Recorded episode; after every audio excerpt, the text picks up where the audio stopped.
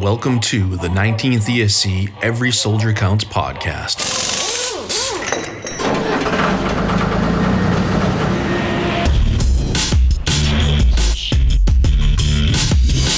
Wherever you find American troops today, you find the men of the Transportation Corps. Enough and on time. That's the story we tell you today.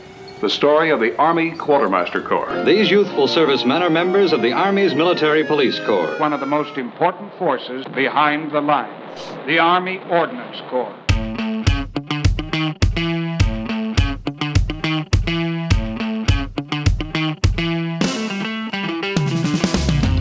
Welcome back to the 19th ESC Every Soldier Counts podcast. As usual, I am Staff Sergeant Adam Ross, Public Affairs NCOIC for 19th ESC, and we have a great episode today. We are joined by Chief Warrant Officer 3 Robert Carle and Colonel Chris Brookie, the Deputy Commanding Officer for 19th ESC. They both have interesting stories to tell as they both have a lot of history with Korea and with 19th ESC. So, um, sir, we'll start with you. So, um, we kind of just play kind of a get to know you game when we first start. So, what can you tell us about what made you decide to join the Army? Uh, actually, as I was coming out of high school, I um, wasn't sure what I wanted to do. So I thought the Army would be a good choice to get into something, go explore the world, and then decide what my future might be. Okay. And so, what was your first MOS? What? I was actually, back then, it was called a 67 uniform. I was a Chinook mechanic and crew chief. Okay, cool. And uh, we'll get into a little more about the uh, how you, you arrived at your current duty position uh, I got later, later on. Right. And so, Chief, uh, same question to you. How how did you find yourself in the Army? So for me, a little bit different. I got a phone call in the spring of '99, uh, promised a job. I got excited, so I accepted, and I joined the army as uh, i- i- right r- r- when I was a junior in high school. So I did all my training in the summer between junior and senior year high school. My whole senior year, I was a reservist getting paid by the army. I decided I was going to go to college, so I went active duty after that. So you were actually were you 17 at basic training? I was uh, actually I turned 17 right before I shipped Wow. to basic training. Okay. excuse me, 18. So I was 17 right before I shipped. Okay, just bright-eyed private for real. Yes. Okay. And with that sound, we're going to shift gears a little bit and go into our 50 meter target questions and answers. So it's going to come a little bit faster, a um, little b- bit different questions. So um, we're going to start with you, Chief. Um, last book you read or are reading? Currently, I'm, I just finished reading Harry Potter, Oh, which one? the first one. Really? Okay, so you're, are you in for the long haul or read all of them? I, I think I'm gonna read all of them. Okay, but so my my wife and my son have read all of them, and they never let me forget that I haven't read any of them. So one of these days, I'm going to have to do the same. Okay, so sir, over to you. Same question. A little bit different answer. I um, haven't read any books lately, but I am in a Korean language class. I've been reading Korean language books, which are extremely exciting in Korean language. Interesting. So so you um you're you're working on your Hangul then. Hangul Moleo. Okay, how how's that going for you? How fluent would you call yourself? Um, not very yet.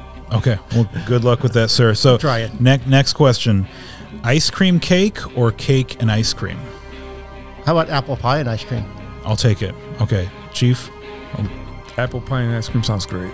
Okay, okay, we, we're zagging a little bit already. Okay, um, so we've obviously, you know, being in the army, we've done a lot of long plane rides, especially to Korea. So, Chief, what tips do you have for a long, long plane ride, like coming to Korea? A big thick book, a nice comfortable pillow, and some pills to sleep. Okay, sir, how about you? I agree with Chief. Generally, it's uh, got to have the neck pillow. I mean, that's that's golden. And then maybe a glass of wine when you first sit down on the plane, and Okay. sleep as much as you can. Definitely Of course, now with the mask, that may be a little bit more complicated. true. You might have a little more elbow room though with the less so. less crowded flights. Okay, uh, sir, staying with you. Um, Korea has a little bit of traffic, you know, in the you'll run into traffic on the peninsula. Where in your army career, what in your world travels, what's the worst traffic you've ever encountered? Washington D.C.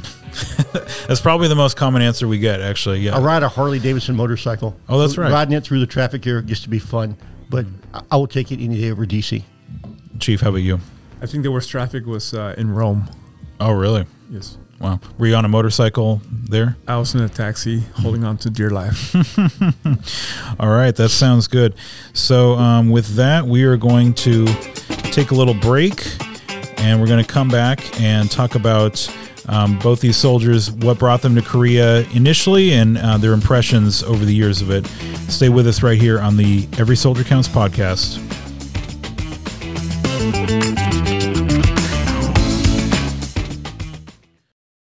This is Sean Johnson, the Area 4 Outdoor Rec Manager.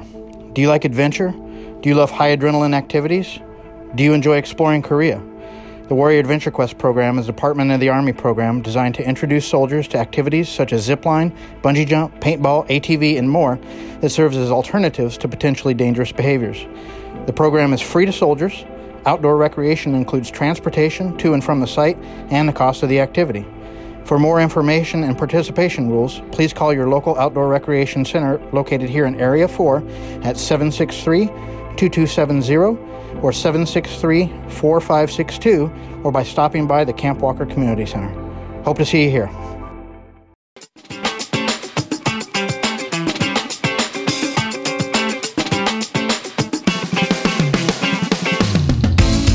Back on the 19th ESC Every Soldier Counts podcast, talking with Chief Warrant Officer 3 Carle and Colonel Brookie, the DCO for 19th ESC. So, Chief, we were talking a little bit about, uh, before we got on the podcast here, 19th ESC was your first duty station. So, what do you remember about arriving in Korea, arriving in 19th ESC? What, what year was that?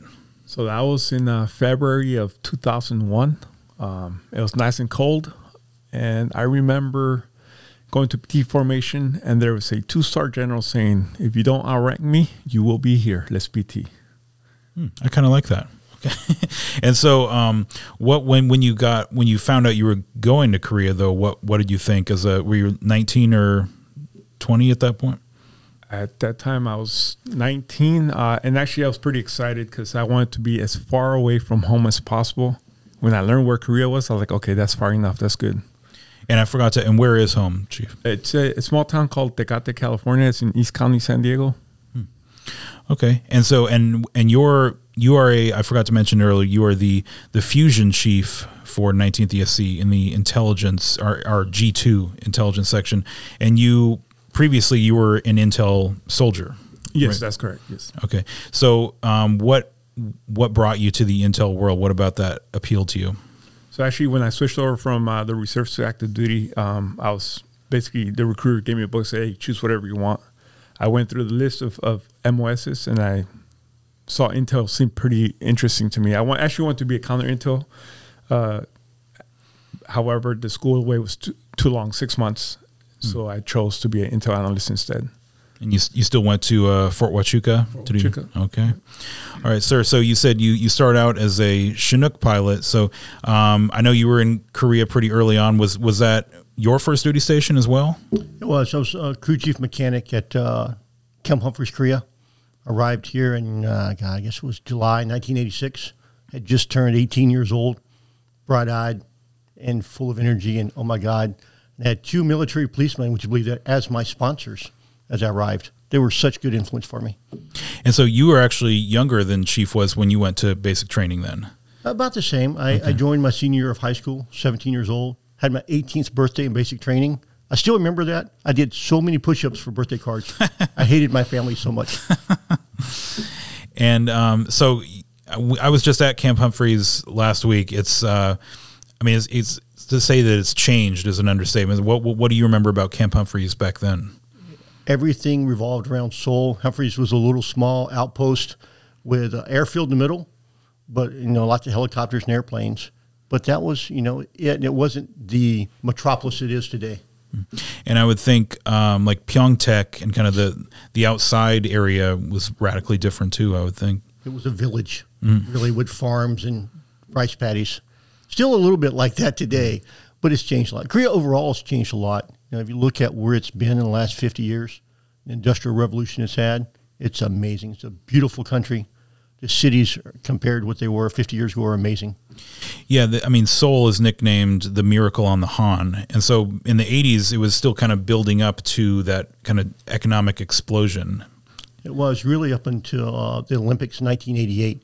Korea was still struggling a little bit economically and, and how to uh, manufacture and get this industry base uh, put underneath. And once that kicked in high gear, and you look at what they have now today Samsung, Hyundai, SK, these are world names. It's fantastic. So, were you uh, still in Korea when they had the Olympics? I was leaving right before it happened. I was trying to stay, but I'd already been here two years. I went from E1 to E4. They said that was enough. You really need to leave. And so, um, not too long after that, you made the decision to pers- pursue a commission. Actually, yes, but it was kind of an accident. If you want to know the story, mm-hmm, definitely. So, uh, made sergeant, went to Fort Sill, Oklahoma. Was an NCO and thought I was you know fantastic and doing a great job. And one day I went to get a haircut. I was getting a haircut off post barbershop, the Korean barbershop. Um, an older gentleman came in and sat down, and I was in uniform during lunchtime. And I was talking to the, the barber there, laughing and joking. And finally goes, So, young sergeant, what do you do? I said, Well, I'm a crew chief mechanic here at Fort Sill, you know, on Chinook helicopters. Hmm. How long you been doing that? And he asked more questions. What do you like the Army? Well, yes, sir, I do. It's been a good career so far. What do you want to do next? Well, I think I'd like to be an officer. Why? I want to help soldiers, want to lead soldiers. I gave him some good answers, I guess. A little bit. He goes, Would you like some help? Okay. Who are you? I'm Major General Brown. I'm the former base commander here at uh, Fort Sill. Wow. So I would like for you to go back to your unit today and tell your first sergeant commander, I'm going to come visit them tomorrow. That was a great conversation with my first sergeant. Wow. yeah. Everything changed. Interesting. And so I saw um, in your bio, sir, you did Green to Gold. I did. So um, that's uh, one of those programs you hear about. Not many people maybe know someone that has done it. What were what were your impressions of it? I thought it was fantastic. Uh, what General Brown did for me back then was he wrote a letter of recommendation. He helped me get me connected with the local ROTC department to fill out a green to gold packet. Back then, it wasn't as well known even as it is today, and helped me navigate that process. He really took care of me, and I appreciate. Stayed in touch with him for for several years, but it was a process where you get to change over. You get to take all that you've learned as a listed soldier, and now go lead soldiers at the officer level. That was fantastic. And so, f- to our listeners, if you're not familiar with Green to Gold, that's where you the Army basically you get a, a college education while doing all the Army stuff on the side. It basically. is. Oh well, what they do is they, they chapter you actually chapter you out of the Army, and you get to go attend a uh, professional college uh, of your choice, as long as you're accepted and have an ROTC program, and you go through a two or three or four year degree program, and then you are commissioned at the end uh, back into the Army. Now, while you're in college, you do get uh, full tuition paid for. You get a stipend for your books and other supplies. Then most universities will throw in a room and board scholarship to match it. So I went to college for free.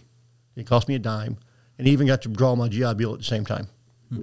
So, for soldiers uh, listening who are interested in that, sir, would you recommend they try to get a? Did the letter of recommendation help you um, that you got from General Brown? Would you advise someone to seek something like that? It certainly it does, but you know the Commanding General 19th USCSC has two of these to give away every year. We and we struggle with people to apply for them. So if anybody's interested, certainly reach out, contact me or anyone at the G1.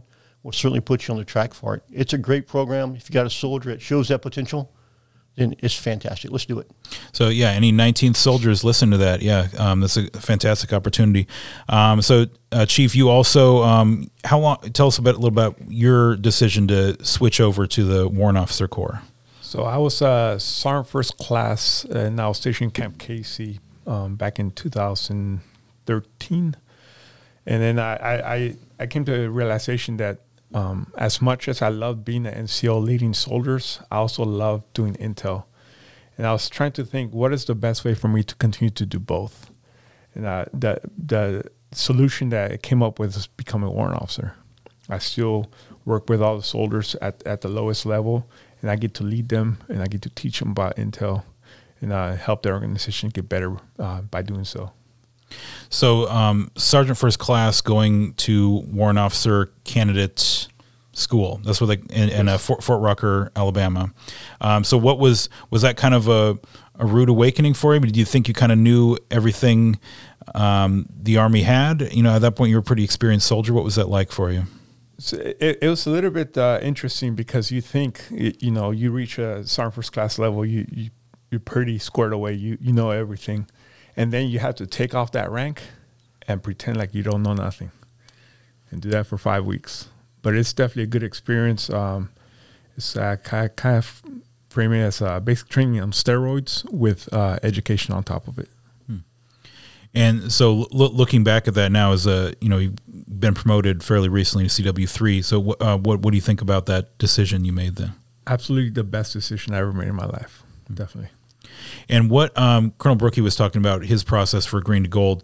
What what about going to warrant officer candidate school? What what does that entail? So it's it's an application process. Uh, you do require re- letters of recommendation from your uh, company commander, battalion commander, a senior warrant officer in the field that you're trying to go into, whether it be a technical field or flight, um, and then uh, submit your packet and get boarded.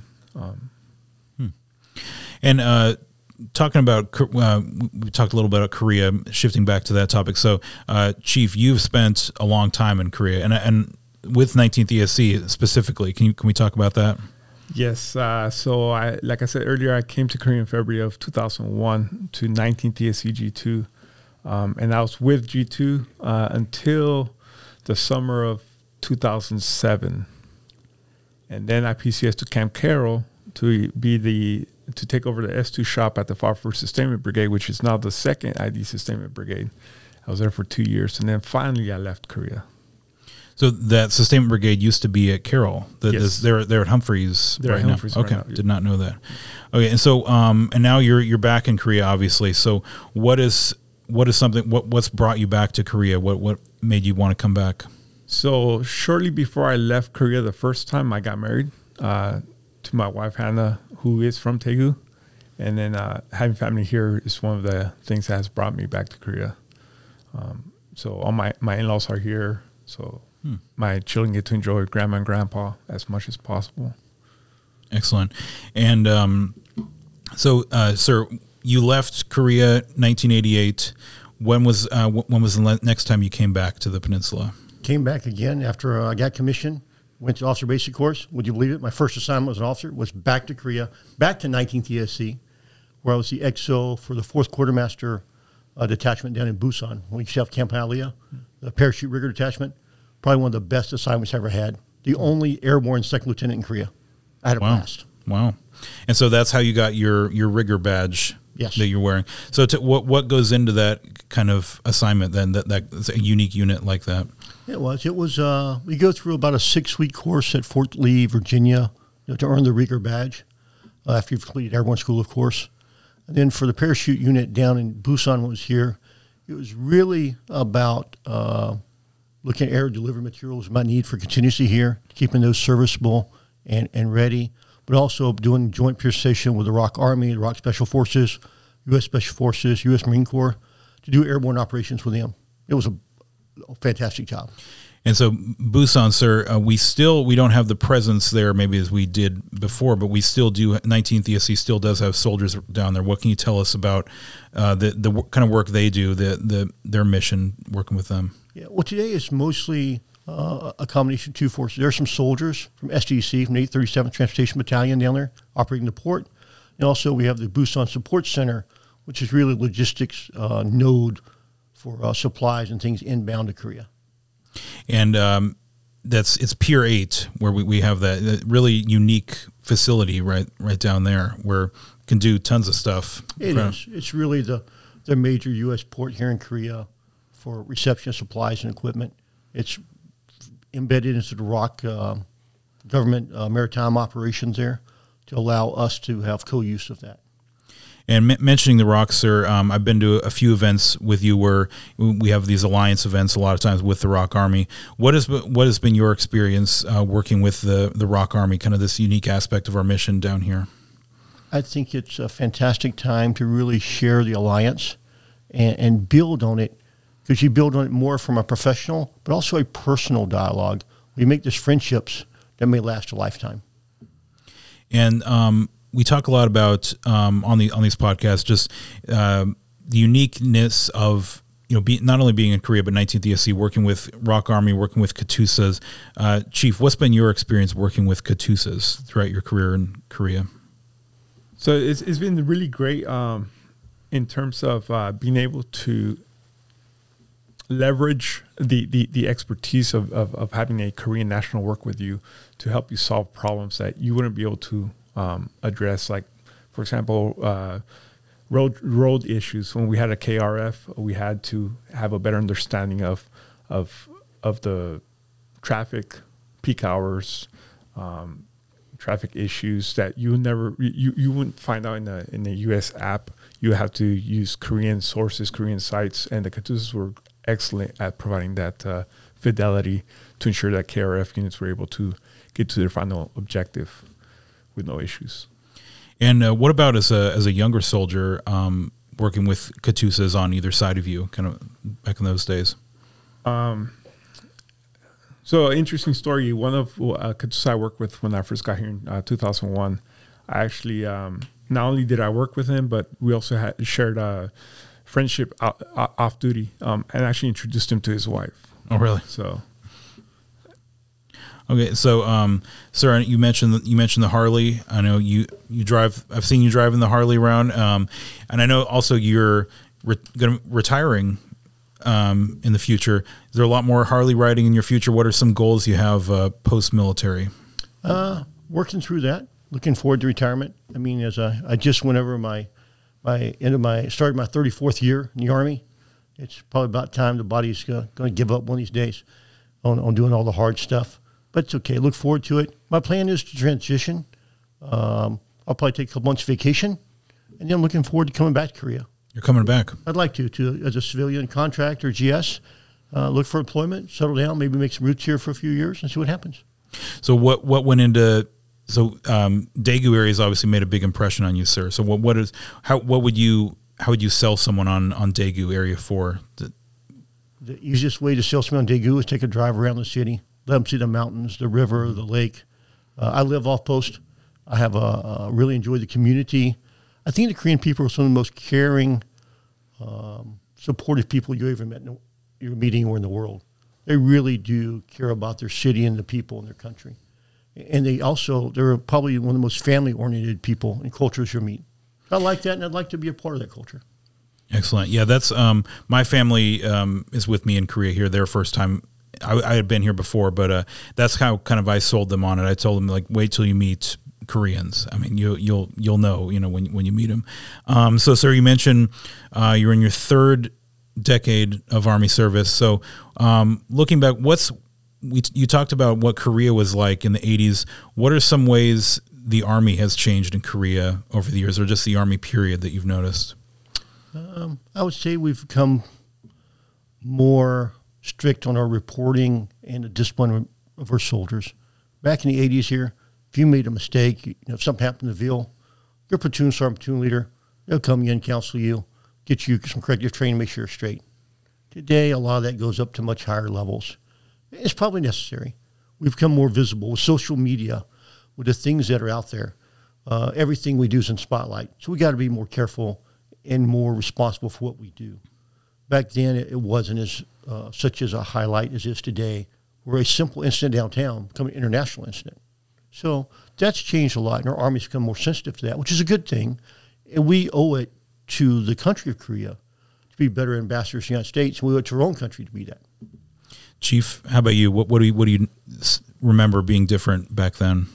So I, I agree a lot with that. Uh, just based off of my experiences, uh, when I saw soldiers get in trouble, it was always that first line, like, "Come here, we'll take care of this," and no one else knew about it. However, the perceptions of of the community seeing whatever happened, what was the issue, and the the way it's being handled now is definitely much better um, in that regards. And basically, to emphasize the importance of of our roles as ambassadors, um, not only for the unit but for our country.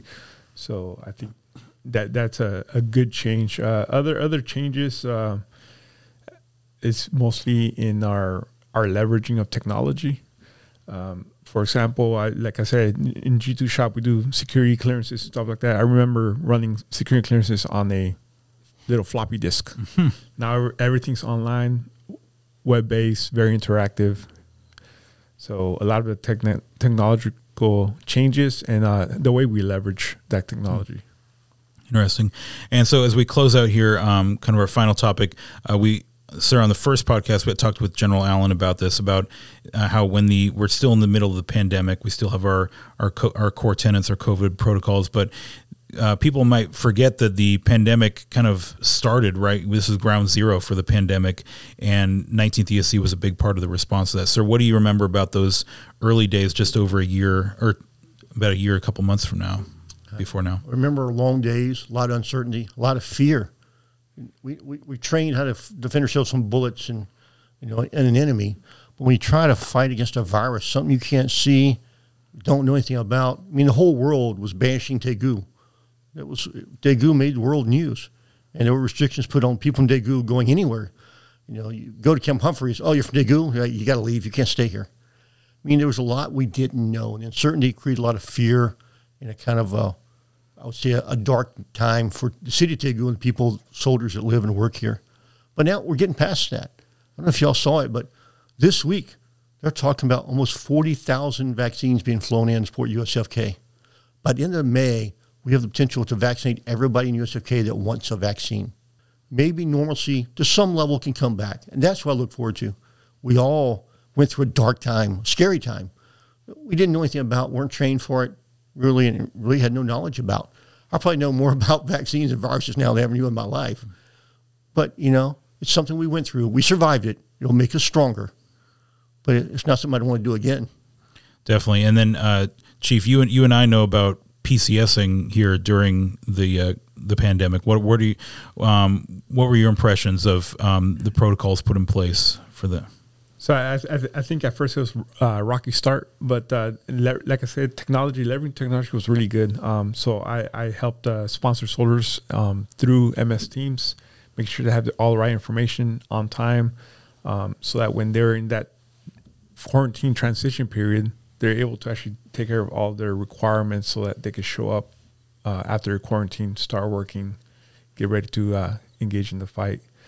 But it's definitely it was uh, the start was a little bit shocky. Definitely um, improved over time as we started to understand the processes and the requirements, um, and then leveraging technology to help those soldiers transition from the states to Korea. Yeah, I think that's something that we're starting to talk about more and more is how you can you're in the quarantine, but you can you know use the quarantine to work for you. You know, knock out the the early training. You know, get to know your leadership a little bit while you're while you're in quarantine.